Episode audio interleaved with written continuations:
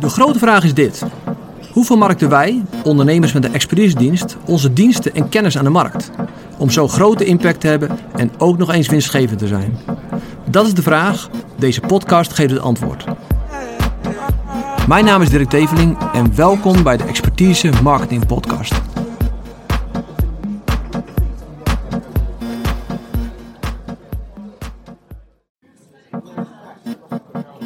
Grote vraag is dit. Hoe vermarkten wij, ondernemers met een expeditiedienst, onze diensten en kennis aan de markt? Om zo grote impact te hebben en ook nog eens winstgevend te zijn. Dat is de vraag. Deze podcast geeft het antwoord. Mijn naam is Dirk Teveling en welkom bij de Expertise Marketing Podcast.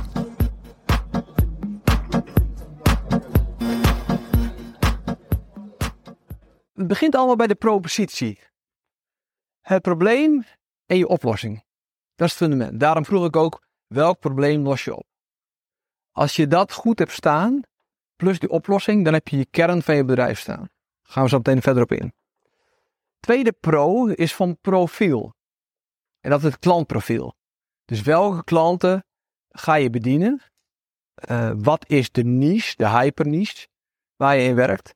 Maar ook, wat is het profiel van die klanten? Hoe denken ze? Uh, wat willen ze graag? Waar zijn ze gevoelig voor? Uh, wat zijn de, eindresultaten die ze hebben? En welke symptomen ervaren ze van dat probleem? Dus dat is de tweede profiel. vanuit die twee kom je dan bij projectie. Nou, dit is projectie, wat je op scherm ziet. Dus het gaat over content. Wat is je boodschap uh, en welke kennis geef je weg?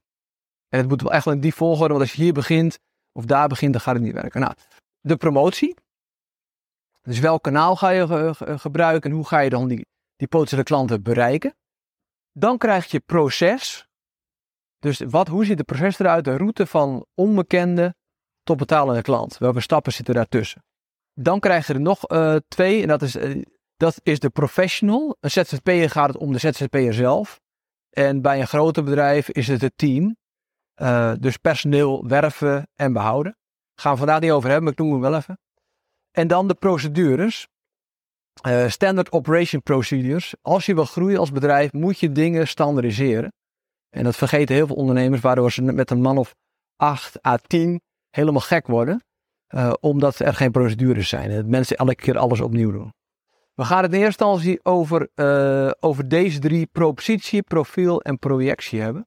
Eerst even vraag, is dit helder? Misschien niet inhoudelijk allemaal, maar het model. Hè? Ja. Als je zeg maar zelf een klant komt met een komt met een probleem, dan ga je al deze stappen langs. Ja. En er is nog wel een, een goede vraag trouwens. Uh, want sommigen beginnen bij de markt. Dus uh, oké, okay, dit is mijn markt. Ik bedien huisartsen. Welk probleem hebben zij op het gebied van IT of zo? En dan gaan ze daar de propositie. Dus dan beginnen ze hier en dan gaan ze daar de propositie op bouwen. Het kan ook dat het bedrijf zegt: oké, okay, dit doen wij. Uh, en dit gaan we doen voor, voor huisartsen bijvoorbeeld.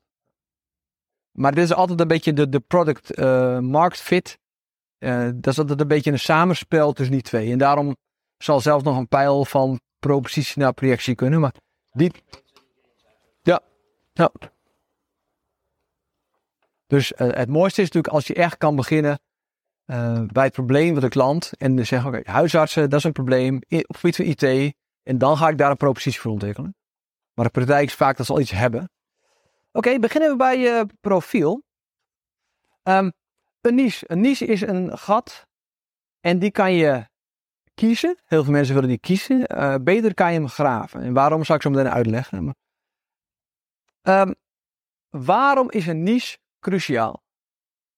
Heel veel van mijn klanten, als ik ze begin met een, dat ze een niche moeten gaan ontwikkelen, dan gaan ze protesteren, want ze zeggen: Ik wil iedereen helpen.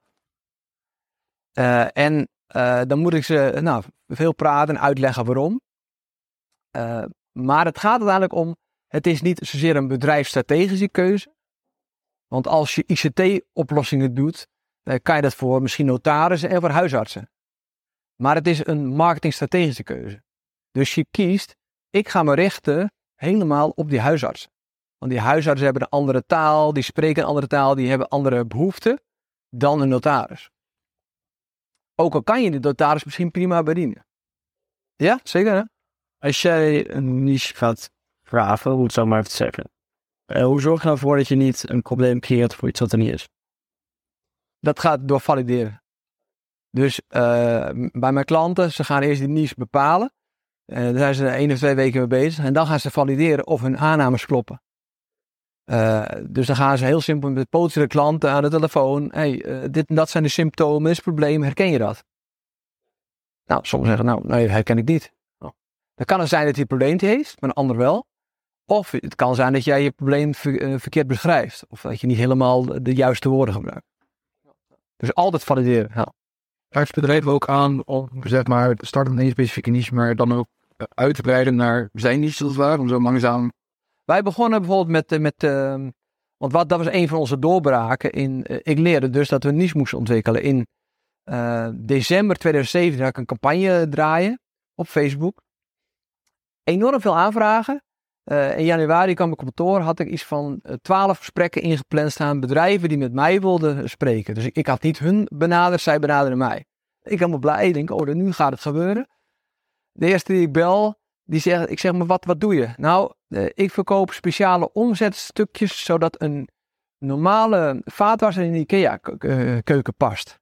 Dat ik, oké, eh, super interessant, kan ik niks mee. Eh, andere, de tweede die ik belde, die zegt, ja, ik, ik doe in voedingssupplementen.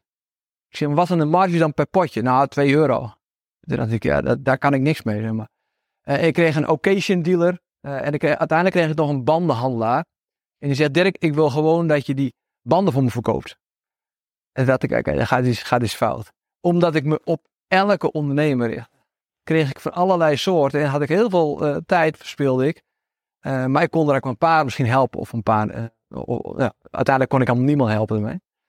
Wat we toen deden is we kozen voor trainers. Want we hadden al een klant die was trainer. Die had succes. die, had, die had al klanten gekregen. Oké, we gaan ons richten op trainers. En meteen, en dat duurde dus een tijd. Eh, maar in, in december gingen we lanceren. En meteen kwamen er aanvragen. En meteen hadden we klanten. En heel simpel door kie- door die keuze te maken in die niche. En toen wist ik ook, nou, zo praten trainers. En toen later dachten we, want ik kom terug bij jouw vraag. Trainers zijn eh, eh, prima mensen, maar die zijn heel erg gericht op het geven van een trainingje. En dat is hun product. En toen merkte dat consultants veel leuker zijn, dat die veel breder denken, die gaan problemen oplossen, die gaan meedenken, doen een stukje coaching en advies. Toen dacht oh, dat zijn veel betere klanten, die passen beter bij ons. Toen zijn we op een gegeven moment gezegd, oké, eh, dan gaan we ons richten op consultants. Ehm, nou, en de hele grote markt, eh, de, de hele markt is te groot. Eh, bijvoorbeeld LinkedIn heb je een paar ton nodig om al die mensen te benaderen als je wil adverteren. Nou, dat kan dus niet. Dat hebben de meeste bedrijven niet. Wat ook is, als je zegt, oké, ik werk alleen voor huisartsen. En je komt bij de derde huisarts. Dan zeg hé, hey, heb je al met huisartsen gewerkt? Ja, ik kom net bij eentje vandaan. Vorige week een andere huisarts geholpen. Weet je, dat bouwt een track record op in, in die niche. En dat is wel sterk. Want als je zegt, ja, ik heb net een, eh, ehm, een, notaris ge- geholpen. Dan denk ik, ja, notaris, dat, is heel anders. Ik ben een huisarts. Dus die bouwt een track record op. Heel, heel erg belangrijk. Eh, je weet op een gegeven moment wat de problemen zijn van die huisarts. Maar ook welke taal ze spreken. Want eh, een huisarts heeft het niet over klanten. Maar die heeft het over patiënten. Nou, als je dan eh, in, je, in je communicatie het woord klanten gebruikt. dat, dat sluit natuurlijk helemaal niet aan bij een huisarts. Want die heeft patiënten. Dus taal is erg belangrijk in die dingen. Als jij de niche ontwikkelt. En niet kaapt van een ander, maar ontwikkelt. Dan ben je meteen de leider in de niche. Die kan zeggen, ik pak een bepaalde doelgroep, huisartsen. Maar ik pak wel één probleem. Dus de combinatie van doelgroep en probleem. Maar het doel is wel erbij dat je zeg maar, dus ervoor zorgt dat je ook geen concurrentie hebt. Dat is het mooiste, ja. ja, ja. En dat lukt niet altijd. Want er zijn waarschijnlijk wel meer ICT-dienstverleners voor eh, huisartsen. Maar als je zegt, ik doe alleen dat ene stukje, doe alleen netwerken voor huisartsen. Dan... En dat is heel eng. Dat vinden ondernemers heel erg eng.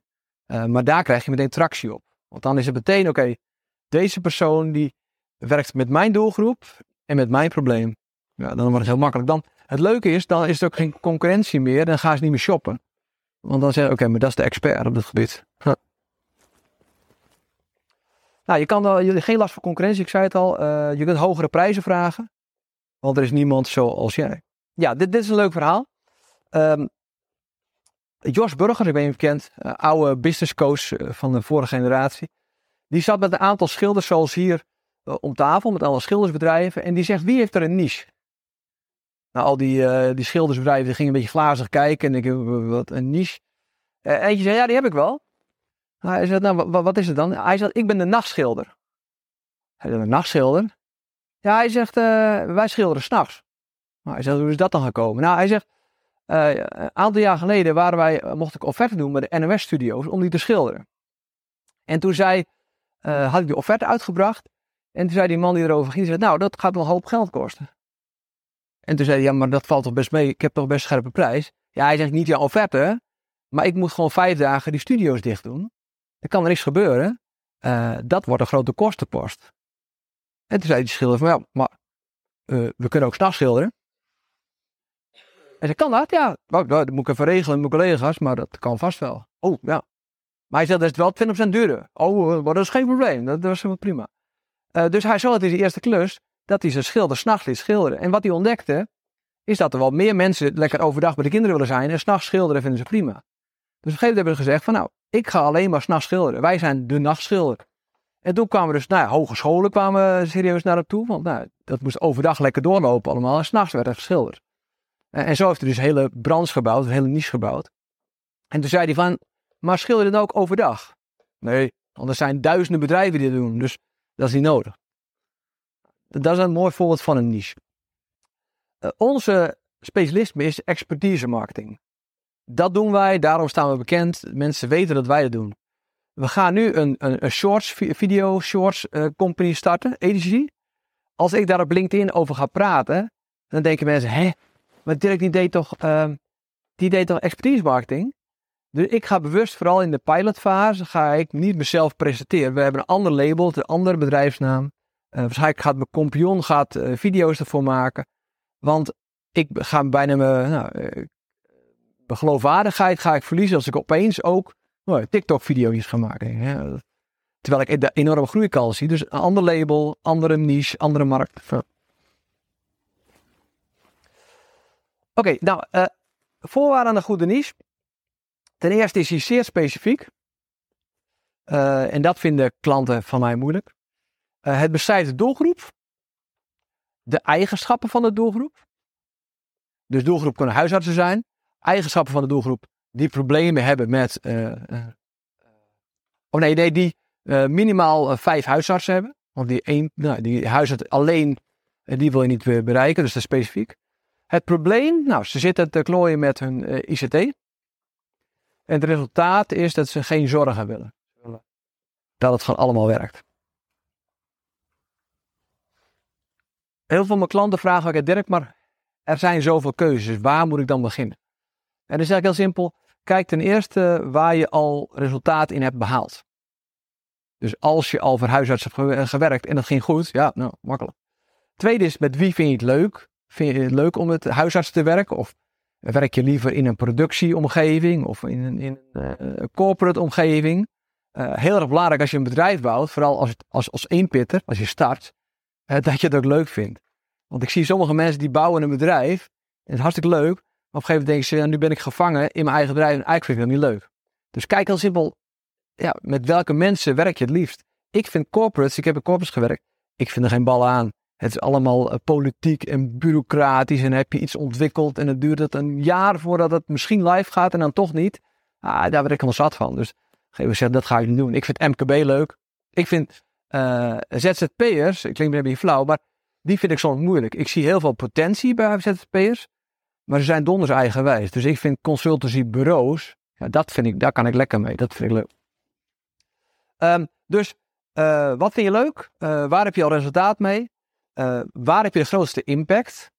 Nou, misschien heb je een grotere impact bij de, huisartsen dan bij de, de dierenspeciaalzaak bijvoorbeeld. En het laatste is, wie kan mij betalen? Want bepaalde branches, bepaalde ondernemers, bepaalde doelgroepen bepaalde particulieren kunnen je gewoon niet betalen. Dus als je high-end eh, eh, afvalcoaching gaat doen voor alleenstaande moeders in eh, achterstandswijken, en je rekent eh, 2000 euro voor, ja, dat kan gewoon snap je? Ik maak het even extreem, zodat je snapt dat het niet werkt. Dus je moet kijken, als ik een business idee heb en een niche, kunnen ze hem ook betalen. Wel handig, want dan houden we nog wat geld aan over.